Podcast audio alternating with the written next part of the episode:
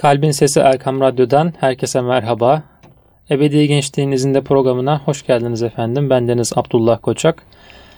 Yine Furkan Özkul abimle beraberiz. Genç Dergisi editörü. Furkan abi hoş geldiniz abi. Hoş bulduk Abdullah. Nasılsınız abi iyi misiniz? Hamdolsun. Seni sormalı sen de iyisin. Bizler de iyiyiz abi çok şükür. İnşallah dinleyicilerimiz de iyilerdir. Yine abi bir kavramdan bahsedelim istiyorum. Fakat e, işte dediğim gibi diğer bölümlerde bazen böyle soyut kavramlardan bazen de somut daha çok içinde bulunduğumuz kavramlardan bahsediyoruz. Bu programımızda da şöyle bir kavramdan, şehir kavramından bahsedelim istiyorum. Yani şehri bir kavram olarak ele alalım. Ve bunu işte inceleyelim, irdeleyelim.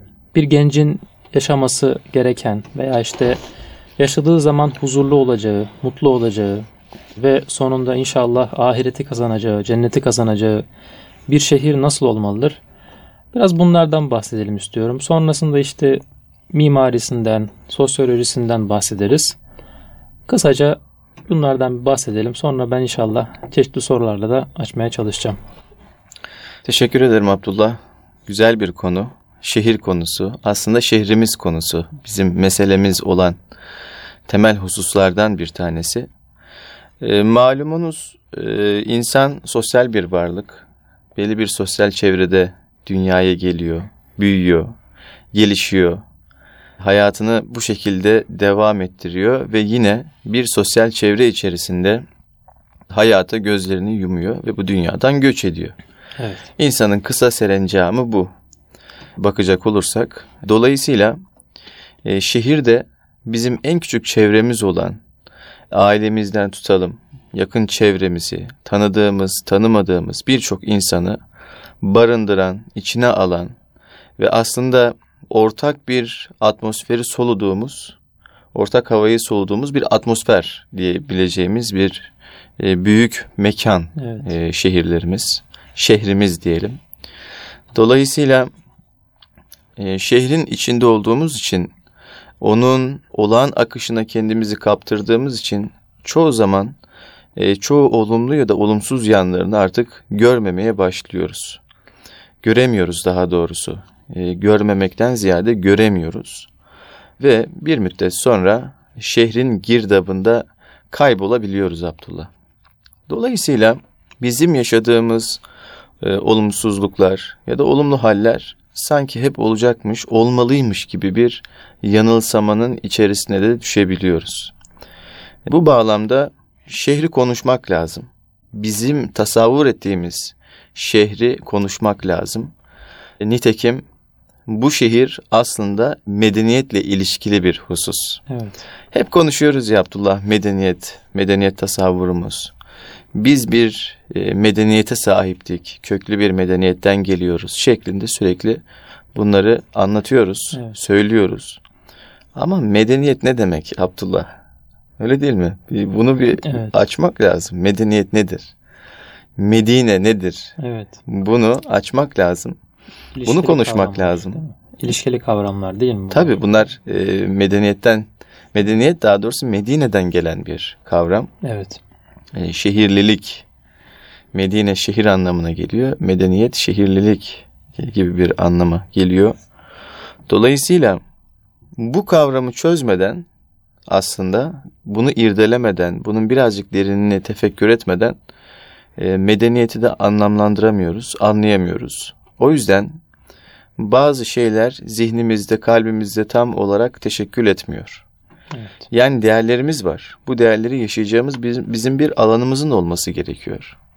Bu alanımız yoksa eğer konuştuğumuz her şey Abdullah bir yönüyle havada kalacak. Evet. Çünkü pratik imkanımız yok. Sadece teoride yan yana geliriz, saatlerimizi öldürürüz ve ardından geriye pek bir şey kalmaz. Öyle değil mi? Evet. Bu açıdan şehrimizi konuşmak, medeniyetimizi, Medine'mizi konuşmak durumundayız. Malumunuz e, Peygamber Efendimiz Aleyhisselatü Vesselam Mekke'den Medine'ye hicret etmeden önce biz Medine'ye hicret diyoruz ya. Evet. Medine'nin bir adı vardı. Yesrib'de öyle değil mi? Evet. Abi. Hicretten sonra Peygamber Efendimiz orada bir site devleti kurduktan sonra oranın adı Medine oldu. birçok insanın uyum içerisinde yaşadığı, daha doğrusu uyum içerisinde yaşamasının zemininin hazırlandığı bir şehir haline getirildi. Medine oldu ismi. Demek ki medeniyetin, şehrin temel kodlarından bir tanesi bizim buradan çıkaracağımız sonuç, orada yaşayan insanların o eşit düzlemde, e, birbirlerine saygı içerisinde, nasıl söyleyelim, e, asayişin yüksek olduğu bir şekilde yaşamaları. Yani öteki dediğimiz faktörü anlayabilmeleri, anlayamıyorsa da saygı gösterebilmeleri evet. aslında. Ya insanın doğasında ne vardır Abdullah? Biz daha önceki programlarımızda da bunu hep söyledik. Sevgi vardır dedik. Evet. Saygı vardır dedik. Bunlar insani yaşamın en temel belirleyici kavramları.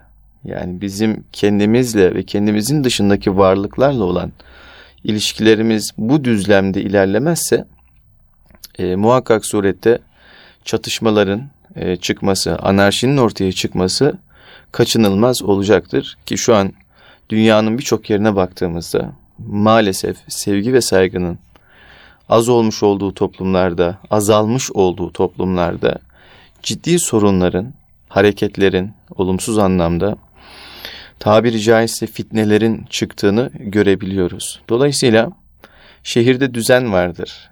Şehirde bir intizam vardır. Şehirde sevgi vardır, saygı vardır, asayiş vardır.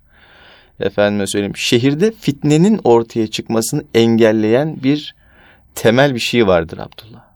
Anlatabiliyor muyum? Yani halkın birbiriyle olan güvene dayalı ilişkilerini zedeleyecek olan hususları bertaraf eden temel bir e, nasıl söyleyeyim konsensüs vardır.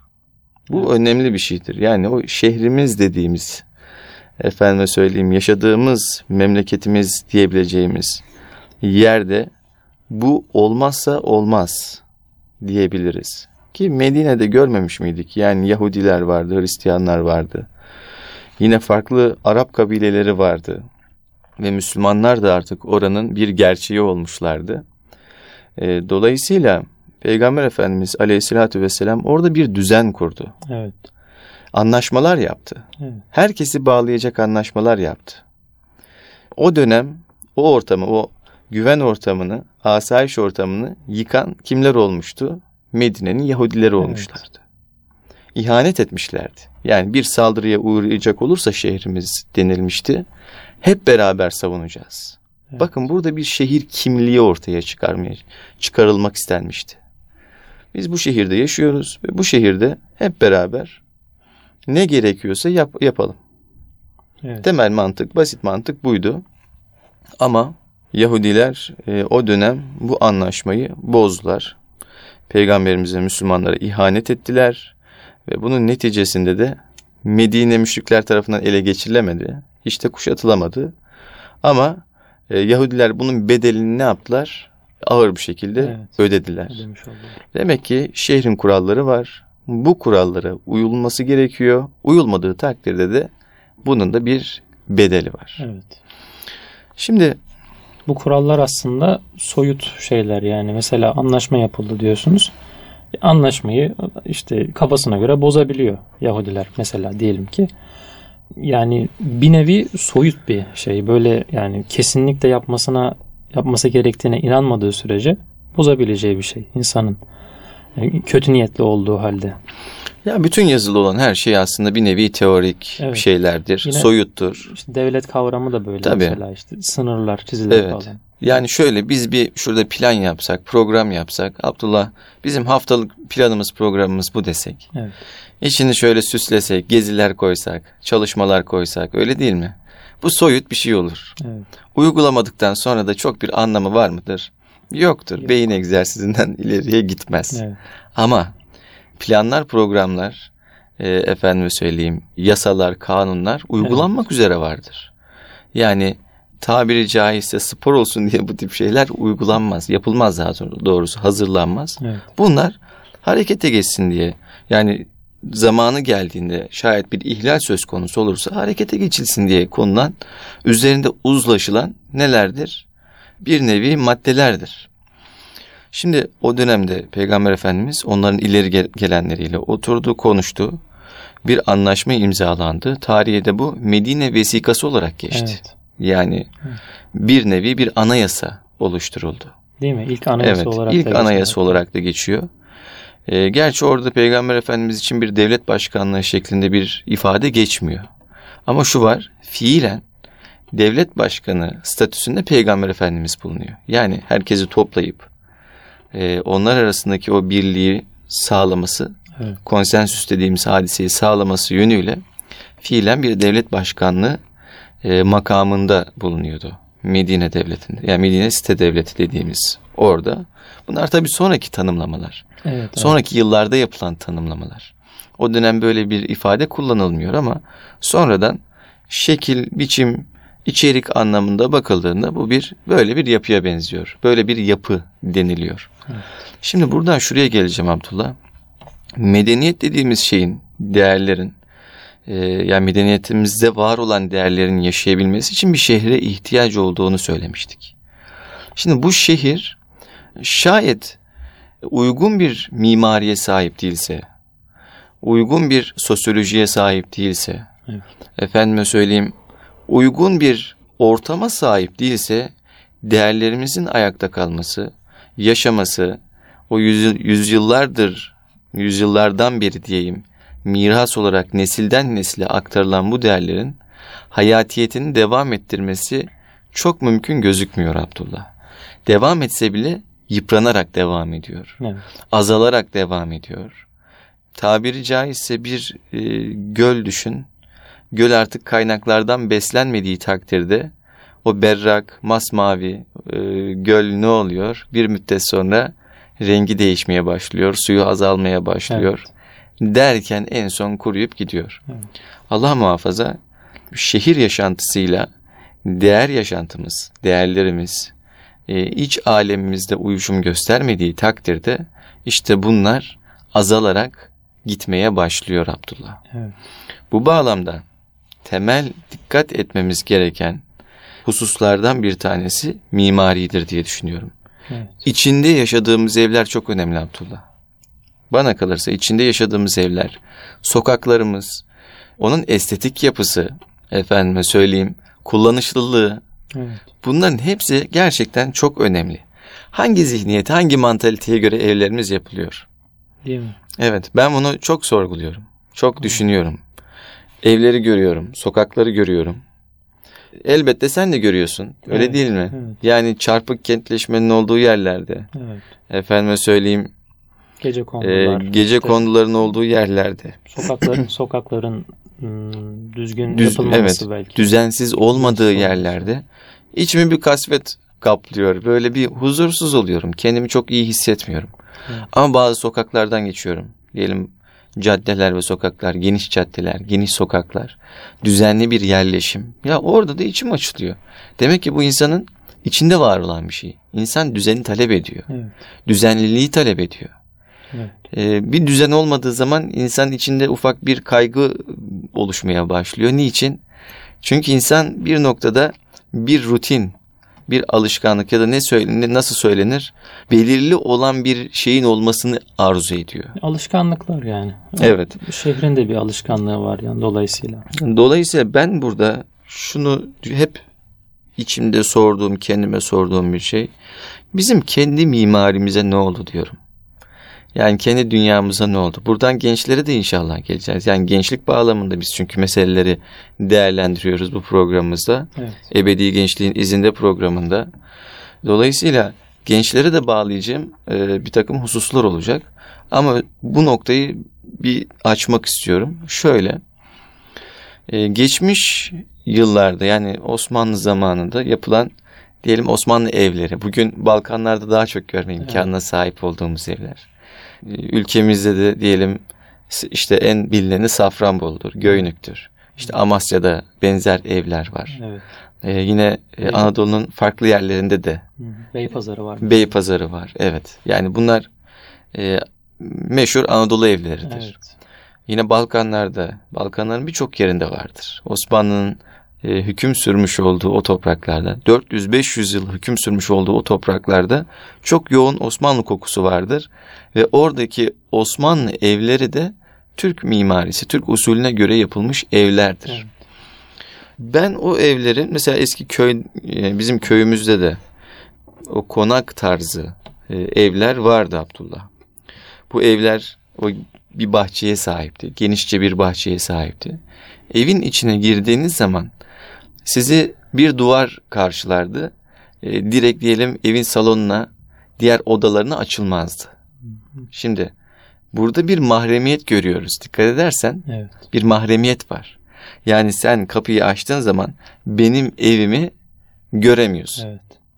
Şimdi şehirdeyiz, İstanbul'dayız. E, kimimiz Ankara'da, kimimiz İzmir'de, kimimiz yurdun farklı yerlerinde.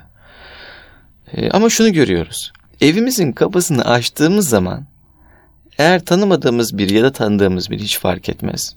O merdivenlerden aşağı doğru inerken bizim evimizi görebiliyor. Evet. Biz de mecburen birisi geldiği zaman kapıyı açtığımızda daha kapalı tutmak durumunda kalıyoruz. Öyle değil mi? Kendimizi şöyle kapıyla evin arasına sıkıştırıyoruz. Evet. Eğer bir ödeme yapacaksak, e, efendime söyleyeyim. Bir kargo e, ya da bir, bir kargo karşılayacaksak evet. ya da biriyle bir ayak üzeri konuşacaksak bu şekilde konuşuyoruz. Halbuki şöyle olsa kapıyı açtığımızda evimiz gözükmese biz de insanlarla gayet rahat bir şekilde karşılıklı konuşabilsek. Bir de çok garip bir e, durum ortaya çıkıyor abla. Kendimizi kapının arasına evet. sıkıştırıyormuş gibi kapıyı açamıyoruz şöyle böyle bir garip bir durum ortaya çıkıyor. Bundan da çok rahatsız oluyorum açıkçası. Ve şunu söylüyorum ya bizim kendimize ait bir mimarimiz bugünün diline uygun bir mimari geçmişten esinlenerek geçmişten ilham alarak bir mimari plan ortaya konulamaz mı? Kendi evlerimiz ortaya çıkamaz mı yeniden diyorum. Evet. Kendi değerlerimiz, kendi düşüncelerimizi ikame edebileceğimiz evlerimiz ortaya çıkamaz mı diyorum. Bu bence çok önemli bir husus Abdullah. Burada işte medeniyet kavramının içinde şu kavramların olduğunu da görüyoruz. Yani senin e, söylediğine binaen mahremiyet kavramımız olması gerekiyor. İşte mahremiyetle birlikte maneviyat kavramımız olması gerekiyor. İşte evin içine gö- göstermiyoruz. Niye? Çünkü mahrem bir alan. Yani gözükmemesi gereken bir alan. İşte yine maneviyat. İşte gözükse bile böyle güzel bir şekilde gözüksün. İşte dışarıya kötü bir şey gözükmesin.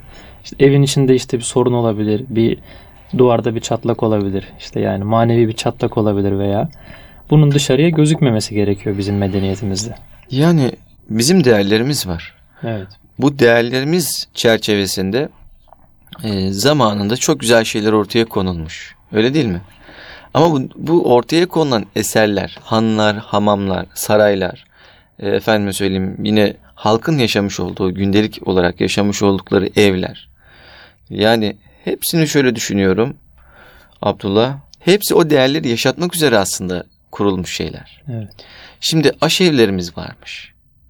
Hanlar var. Evet. Çeşmeler var. Evet. Yani bir insan hiç parası olmasa şehirde yaşayabilecek bir durumdaymış. Hiç param yok diyelim. Sadaka kutu şeyleri var. E, taşları var. Şimdi sadaka taşlarından insanlar gidiyorlar. ihtiyaçları ölçüsünde sadakalarını alıyorlar. Evet. Yani daha doğrusu paralarını alıyorlar diye. İhtiyacını görüyor. Ondan evvel şöyle bir şey yani oraya para koyacak olan insan da yatsıdan sonra işte sabah namazından e, önce belki böyle kimsenin görmeyeceği evet. karanlık vakitlerde evet. koyuyor o parayı. İşte alan kişi de yine işte sabah namazından sonra işte yatsıdan önce sonra yine kimsenin böyle görmeyeceği yani e, kendini e, incitmeyeceği böyle rencide olmayacağı bir vakitte alıyor. Yani ihtiyacından fazlasını almıyor. Evet o da var. Diğeri de o parayı ihtiyaç sahibinin olarak görüyor. Evet. Rencide etmiyor. Bu parayı ben koydum demiyor. Evet. Bugünkü iaşeni ben karşıladım demiyor. Evet. Deme imkanı da olmuyor. Çünkü o para oraya atıldığı zaman kimin parası belli değil. Öyle değil mi? Evet. Dolayısıyla o şehirde bir insan aç kalsa aşevine gider karnını doyurur.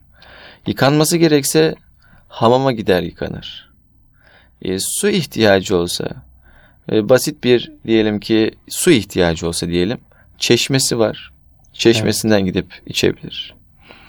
Yani şehir öyle bir kurgulanıyor ki bu şehirde insan boşlukta kalmıyor. Evet. Boşlukta kalmayan insan suç üretmez Abdullah. Yani çok ihtiyaçlar şiddetlenmezse, efendime söyleyeyim, insan çok müşkile düşmezse, suç oranları düşük olur. Çünkü e, suça baktığımız zaman, suç oranlarının yüksek olduğu ülkelere ve şehirlere baktığımızda, büyük oranda bunu görüyoruz. Yani insanlar temel ihtiyaçlarına erişimleri yok. Erişim olmayınca yemek gibi, içmek gibi, barınmak gibi temel ihtiyaçlar karşılanmadığı zaman bu sefer bunları karşılamak için, hayatta kalmak için farklı modeller evet. tasarlamaya başlıyor. Maalesef bunlar da genel anlamda e, suç merkezli olabiliyor. Evet. Dünyanın hep işte bahsedilen şehirleri var ya meşhur işte Amerika'nın diyelim ki büyük şehirlerin arka sokakları. Evet, evet. Diyelim işte Brezilya'da e, falan şehir denir. Evet. Yani nasıl oluyor bu? Gördüğün zaman gelir seviyelerinin düşük olduğu, evet. insanların paraya ihtiyacının olduğu, temel basit ihtiyaçların zirvede olduğu yani elektrik gibi, su gibi mesela. Ya bunu karşılamak için ne yapıyor? Elektrik hattına bir şey koyuyor diyelim ki evine elektrik çekiyor. Diyelim suyu bir şekilde karşılıyor. İşte gasp ediyor. Ondan sonra organize bir şebeke kurmaya başlıyor evet. bu sefer. Derken bu iş çığ gibi büyüyor. Evet. Dolayısıyla insanı insan yapan değerlerin yaşayabilmesi ve yaşatılabilmesi için şehir gerekli. Bir gencin kendisini keşfedebilmesi için en temelde yine bu şehrin ona asgari düzeyde o değerleri yaşatabileceği imkanları sunabilmesi gerekiyor diye düşünüyorum. Evet, evet abi. Ben de seninle hemfikirim. Burada şöyle bir şey yani organize bir kötülük de ortaya çıkabiliyor. Mesela Afrika ülkeleri aklıma geldi. Sürekli bir darbe oluyor. İşte sürekli bir iç karışıklık, sürekli bir işte savaş, belki işte kabileler arası, devletler arası. Yani o temel ihtiyaçlar kişisel bazda e, ortaya çıktığı gibi yine devletler bazında işte aşiretler bazında da ortaya çıkabiliyor. İkinci bölümümüzde inşallah bu şehir kavramının gençlere yansıyan kısmını konuşacağız. Erkam Radyo'nun kıymetli dinleyicileri Ebedi Gençliğin izinde programımız kısa bir aradan sonra devam edecek inşallah. Huzur bulacağınız ve huzurla dinleyeceğiniz bir frekans. Erkam Radyo, Kalbin Sesi. Erkam Radyo'nun kıymetli dinleyicileri Ebedi Gençliğin izinde programımız kaldığı yerden devam ediyor efendim. Şehirden konuşuyoruz, mimariden konuştuk, işte sosyolojiden biraz bahsetmeye çalıştık. Şimdi bu şehir kavramının gençliğe yansıyan yönünden konuşmaya çalışacağız. Ee, yani yaşamamız gereken veya işte tasavvur ettiğimiz o şehir kavramının, o Medine'nin e, nasıl olacağından biraz bahsettik abi ilk bölümde. Burada şöyle bir soru soracağım. Yani bir genç için yaşaması gereken şehirde olması gereken öğeler ne olmalıdır? Benim aklımda işte birkaç öğe var. Mesela işte bir abiyle İstanbul Üsküdar'da geziye çıkmıştık. O gezide işte bir mahalleye gittik. İmrahor mahallesine. Hı hı. E, bilenlerimiz vardır. Bilmeyenlerimiz de araştırabilir. O mahallede şöyle bir durum var. Mahallenin böyle bir küçük bir alanında 7-8 tane öğe var. O gezdiren abi demişti ki işte bu 7-8 öğe Osmanlı mahallesinde olması gereken 7-8 öğedir. İşte bunun içinde cami var, işte çeşme var, Sıbyan Mektebi var, tekke var, mezarlık var, bir çınar ağacı var ya da işte söğüt ağacı var. Yani bu 6-7 öğe o mahallenin kalbinde atıyor. Mesela çınar ağacı niçin var ya da söğüt ağacı niçin var? Bu konuda bir bilgin var mı Abdullah? Yani uzun ömürlü olduğu için olabilir. Benim yani şey e, o mahalleye bir hava vermek için, o mahalleyle bütünleşmesi için mi acaba böyle bir şey evet. yapılmış? Ona bakmak lazım aslında. Belki, Şu an çok ilgimi çekti. Evet, belki mahalle işte Osmanlı o mahalleyi işte fethettiğinde belki dikilmiştir. Belki 400-500 senelik bir ağaç da o yani. Yani her mahallede böyle bir şey olması gerekiyor muymuş yani çınar ağacı? Yani gerekiyor muymuş değil de Osmanlı'nın böyle bir adeti varmış. Hmm. Yani. Belki o devleti temsil ettiği için. Evet. Hani devlet e- evet müddet anlayışı Aynen. dolayısıyla Aynen. o çınar ağacı Mesela Bursa'da da e, 700-800 senelik çınar ağaçları Evet. var işte çeşitli e, hatta anıt ağaç olarak da tescil ediliyor bunlar. İşte yine Söğüt de aynı şekilde, Bilecik'te de aynı o şekilde Hı hı. 700-800 senelik. Ama işte mesela İstanbul'da 400-500 senelik daha yeni. Zannediyorum Çengelköy'de bir ağaç bulundu. Evet. Yine yani 1200'lerin başında. Yani Evet. o ağacın dikildiği tespit edildi. Onu, onu da belki işte Rumlar dikti. Evet, İşte burada Biz- Bizans zamanından Evet. kalma bir ağaç ve hala yaşıyor. evet işte şehirler, devletler değişiyor ama işte bu tarz e, anıtlarda kalıyor. Evet, evet. Yani burada dediğin, bahsettiğin husus bana şunu hatırlattı. Bir gencin, e, bir insan daha doğrusu en temelde ihtiyaçları ruhi ve bedenidir. Evet. Yani bir genç olarak ne düşünürüm Abdullah ben? Ben bu ihtiyaçlarımın karşılanmasını isterim. Yani arkadaşlarımla sosyalleşebileceğim alanlarım olsun isterim. Derslerim var, derslerime yardımcı olacak insanların ya da daha rahat ders çalışabilecek imkanlar isterim. Hayat dersten ve arkadaşlardan ibaret değil. Spor yapmak isterim Abdullah. Evet. Öyle değil mi? Spor yapmak isterim. Güzel alanlarda gezmek isterim. Evet. İnsanlarla konuşabileceğim, yani münazaralara katılabileceğim bir takım yerler isterim. Kütüphaneler isterim. Neyse yani Evet. bu işin adı neyse kolay bir ulaşım isterim Evet. gibi. Yani bu ihtiyaçlarımızı bizler e, çoğaltabiliriz. Bir genç olarak. Dolayısıyla benim bu manada şehirden beklemiş olduğum yani şehrin kurgusunu bu şekilde şu bu şekilde olmasını beklerim. Her şeyden önce de estetik bir uyum ararım. Evet. Yani baktığım zaman o şehir bana huzur verebilmeli. Hani bir tepeye çıkıp şehri izlemek vardır ya. Evet. Şimdi bazı şehirlerimize gidiyoruz. Orada bir tepeye çıkıyoruz. Çok güzel bir şehir manzarası var. Evet. Ama sağ tarafa doğru döndüğümüzde yeni dikilen blokların olduğunu görüyoruz. Ve Evet. oraya çok bakmak istemiyoruz açıkçası. Evet. Yeni bir yerleşim inşa edilmeye çalışılmış ama çok bir düzen yok. Kuru büyük binalar. Böyle 10 katlı. O belki 15 katlı. bin. He? 10 katlı da kalmadı hocam. 40-50 katlı belki en az. Yani işte evet e, bazı şehirler ama dediğin gibi İstanbul'da, İstanbul'da artık o da, onu da aştı yani. Evet. Böyle devasa binalar. Evet. Yani insan içine ne varsa dışına onu vururmuş ya. Evet.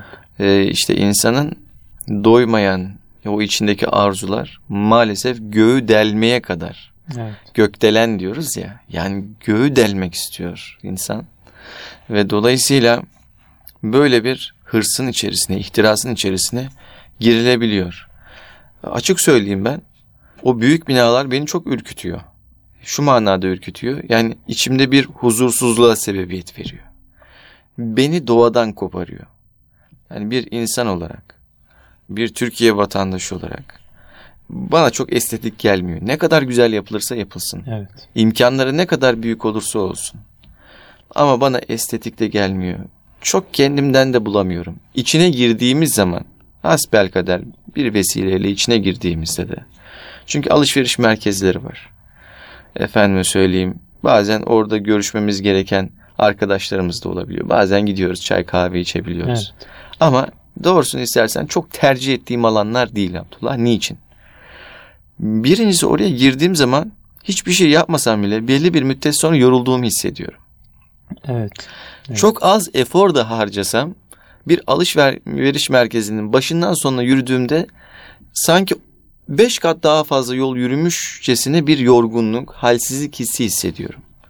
Bunu merak ettim neden olabilir acaba diye. Çok fazla ışık var, Evet. çok fazla gürültü var.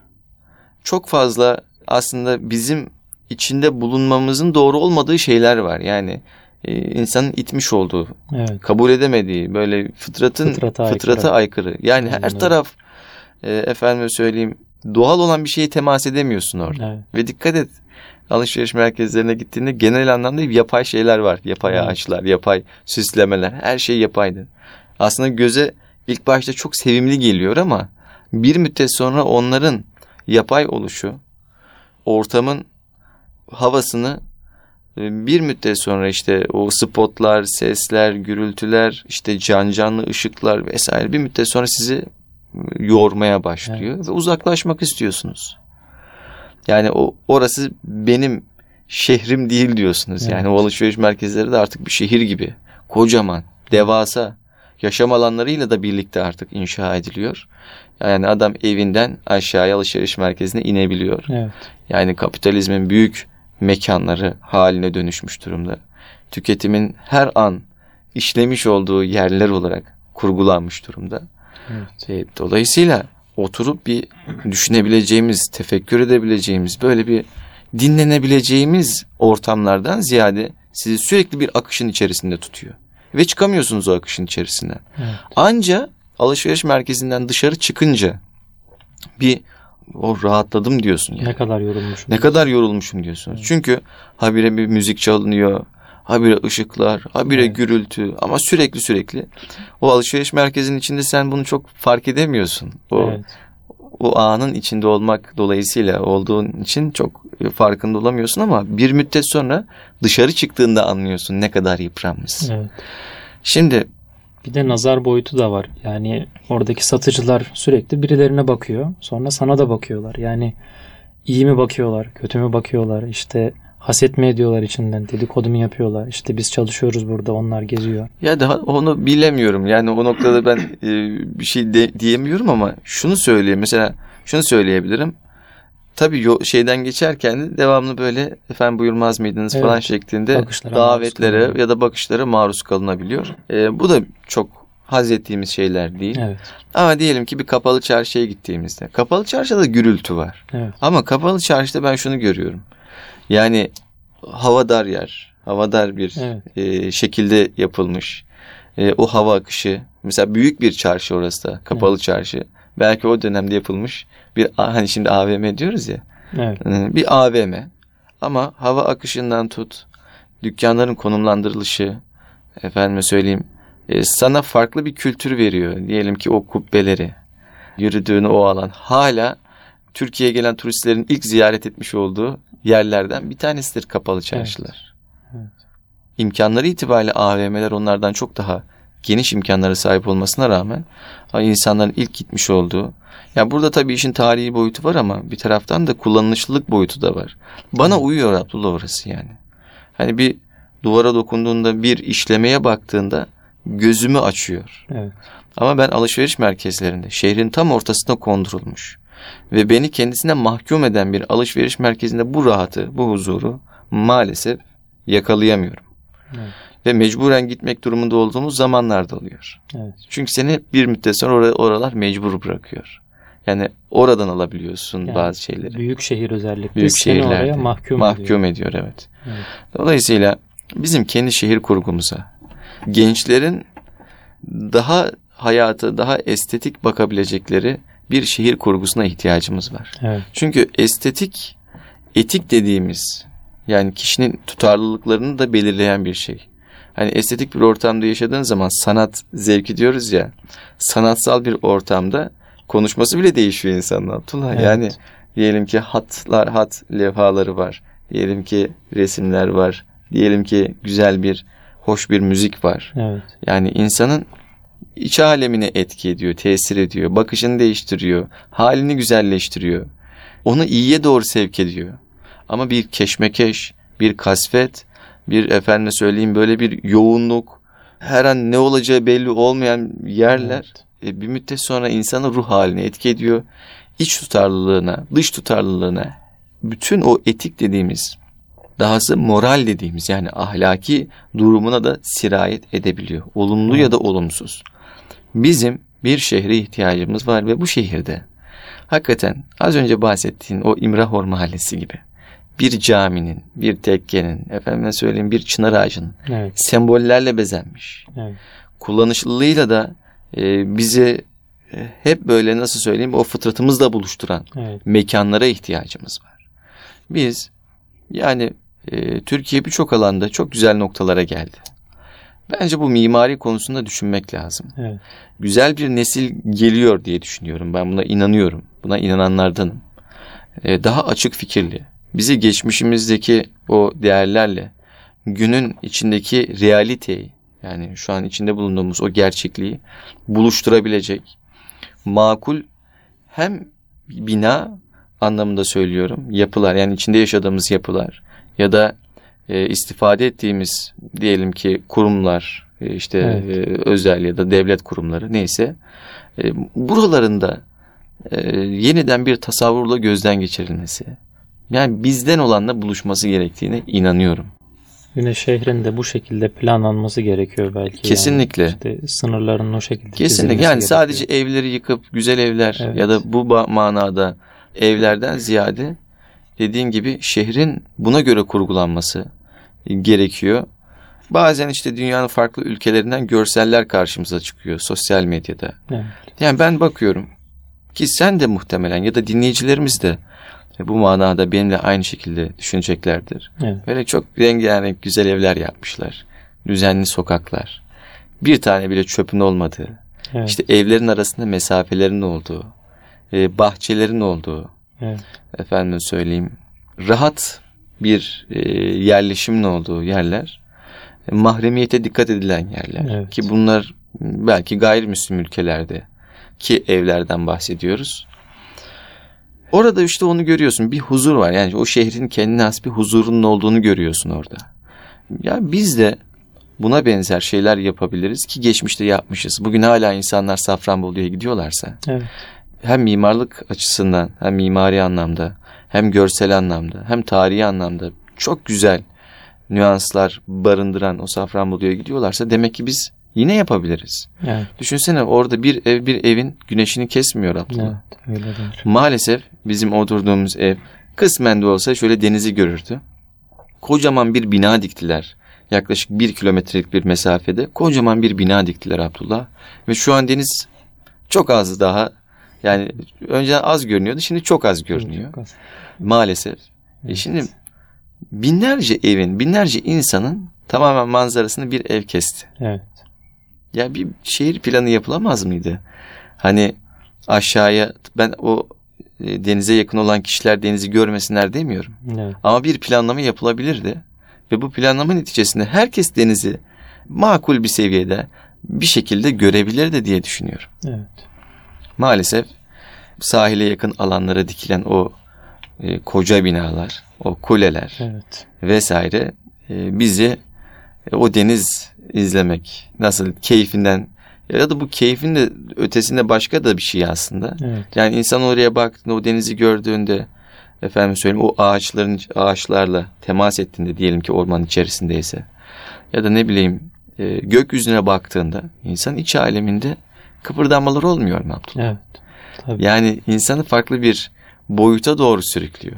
Aslında bizi kendimizden koparıyor maalesef. Bu tip olumsuz girişimler. Bir şehre ihtiyacımız var. Kendimizle buluşmamız için bir şehre ihtiyacımız var Abdullah. Yani bu hak hukuk meselesinden ziyade bir saygı meselesi. İşte o güneşi kesmeyen evler dedik ya. Bu yani bir saygı meselesi. İşte devlet büyüklerimiz de bazen söylüyorlar işte yatay mimari olsun, dikey mimari olmasın diye. Yani dediğin gibi abi gençlikten umutluyuz. Şimdi böyle deyince de yani bizden iş geçti mi? Hayır yani bizim de Ya bizim içinde olduğumuz. evet Biz kendimizden umutlu, umutluyuz Evet. Allah'ın izniyle. İnşallah.